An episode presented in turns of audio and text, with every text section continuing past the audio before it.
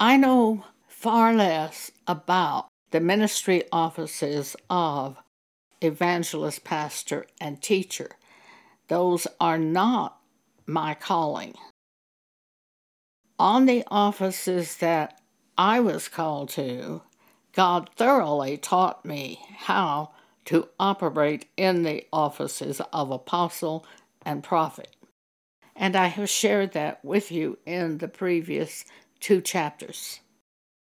But evangelist, pastor, teacher are not as clear to me. One time I asked a man who said he was a pastor. He lived in another country, I think maybe Indonesia. And I asked him to please tell me about the ministry of a pastor. He was completely baffled. He had no idea what a pastor was supposed to do. He probably was not one. About the only thing I think I know about evangelists is what you know, and that is they go to the unsaved and preach Jesus to the unsaved. Most of the churches today have evangelists, pastors, and teachers, but most of the churches today deny the existence of an apostle or prophet. This is just strange to me because in Ephesians chapter four, it tells about the ministry offices. After Jesus arose, after God raised Jesus from the dead, he gave to the church five ministry offices for the edifying of the body of Christ: apostle, prophet, evangelist, pastor, teacher. And it says he gave some apostles, not just one, some, multiple, some apostles, some prophets, some evangelists, some pastors, and some teachers. It's very interesting to me that on the subject of pastor, there's not any scripture in the New Testament Bible giving an example of pastor, but there are several scriptures in the Old Testament telling of the failing of pastors. We will cover that when we get to pastor. Today, primarily, we're going to speak about evangelist. I believe the evangelist is sent to the world. Prophets are sent to the church, not to the world. But evangelists, I believe, are sent out to the unsaved, the people of the world. God opens the eyes of the people to be saved as he wills. Certainly not as any minister wills, but as God wills. Those who are anointed to the calling, signs will follow, meaning there will be people saved when they hear the word that is spoken by the evangelist, by the Holy Spirit. But I've had several people saved as I spoke to them. My mother was one of them. She had dealt in horoscopes, and as I spoke to her, the scripture forbidding horoscopes and witchcraft, which is in Deuteronomy eighteen. As I read that scripture to her, she said to me, after hesitating, "Well, I guess we better not do that anymore." My uncle wrote me a letter after that, and he said, "Your mother has changed. She has really changed."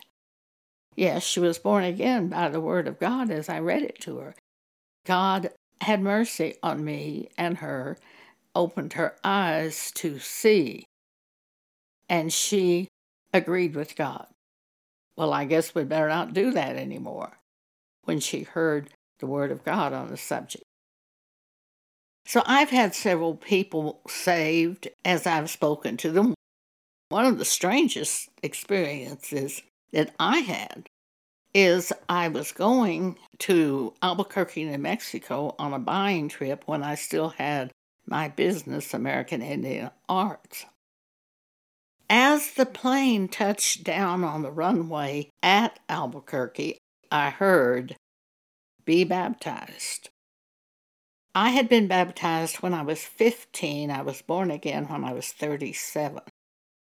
I had not been rebaptized. My Church of Christ cousin met me at the plane to take me to buy Indian objects for my business.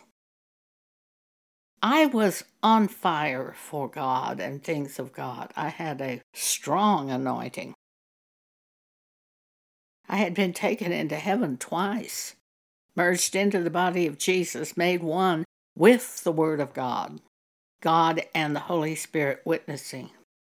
And I really had a strong calling on my life, though at that time I didn't know as much about it as I do now.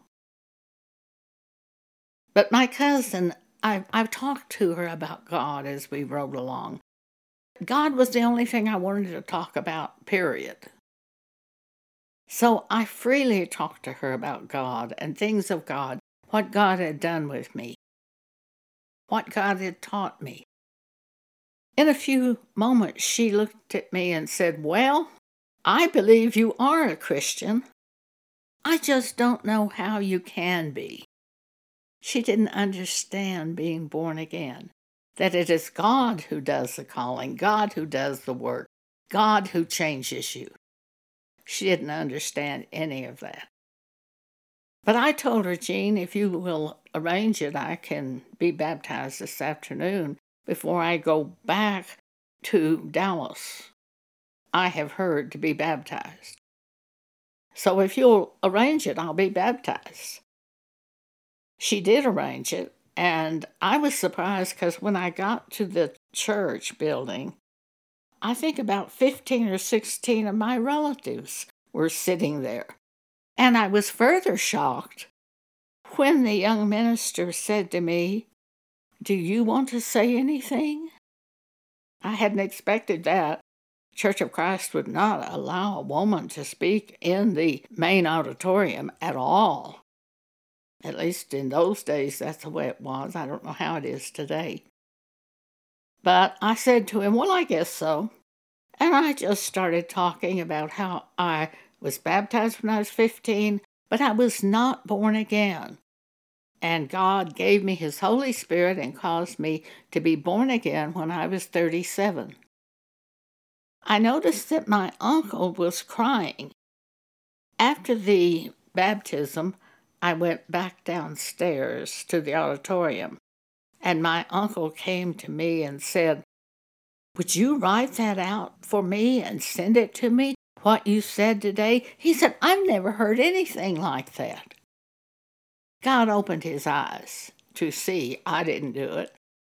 I just spoke by the Holy Spirit, and God did the work, opening the eyes of my uncle to see. He was in his seventies at that time. So I've had several experiences with people being born again as I spoke. But my calling is apostle, prophet, definitely not evangelist. I'm sent to the church. In the Bible, Philip is named as an evangelist, and so is Timothy. We see the following examples of the work of an evangelist concerning Philip. Acts chapter eight. "And they, when they had testified and preached the word of the Lord, returned to Jerusalem and preached the gospel in many villages of the Samaritans." Verse twenty-six. "And the angel of the Lord spake unto Philip, saying, Arise, and go toward the south, unto the way that goeth down from Jerusalem into Gaza, which is desert. So Philip arose and went, and behold, a man of Ethiopia, an eunuch of great authority under Candace, Queen of the Ethiopians, who had the charge of all her treasure, and had come to Jerusalem for to worship, was returning and sitting in his chariot, reading Isaiah the prophet. Then the Spirit said unto Philip, Go near and join thyself to this chariot. And Philip ran thither to him, and heard him read the prophet Isaiah, and said, Understandest thou what thou readest? And he said, How can I, except some man should guide me? And he desired Philip that he would come up and sit with him in the chariot. The place of the scripture where he read was this: He was led as a sheep to the slaughter, and like a lamb dumb before his shearer, so opened he not his mouth. In his humiliation, his judgment was taken away, and who shall declare his generation? For his life is taken from the earth. Verse thirty-four, And the eunuch answered Philip and said, I pray thee, of whom speaketh the prophet this? Of himself, or of some other man? Then Philip opened his mouth and began at the same scripture, and preached unto him Jesus. And as they went on their way, they came unto a certain water. And the eunuch said, See, here is water. What doth hinder me to be baptized? And Philip said, If thou believest with all thine heart, thou mayest. And the eunuch answered and said, I believe that Jesus Christ is the Son of God.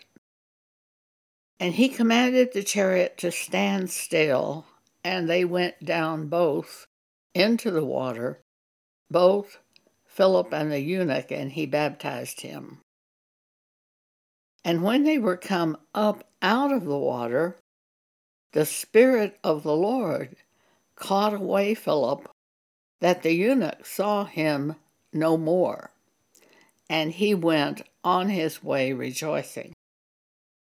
But Philip was found at Azotus, and passing through, he preached in all the cities till he came to Caesarea.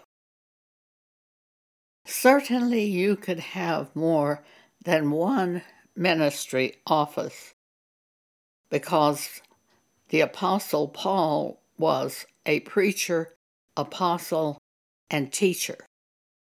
We read that in Second Timothy chapter one. Paul says, starting at verse nine, Who hath saved us and called us with an holy calling, not according to our works, but according to his own purpose and grace, which was given us in Christ Jesus before the world began, but is now made manifest by the appearing of our Savior Jesus Christ, who hath abolished death, and hath brought life and immortality to light through the gospel. Verse eleven, Whereunto I am appointed a preacher, and an apostle, and a teacher of the Gentiles, says Paul. For the which cause I also suffer these things. Some church groups deny that there are apostles or prophets. If you were to remove those two offices from the church, it would be like having a city without judges and policemen, because so much of the work done by the apostle is like a judge, where he rules in a court of law. If you remember Acts fifteen, the apostles came together to discuss a controversy and to make a ruling on it. I think it was so much like the Supreme Court of the United States.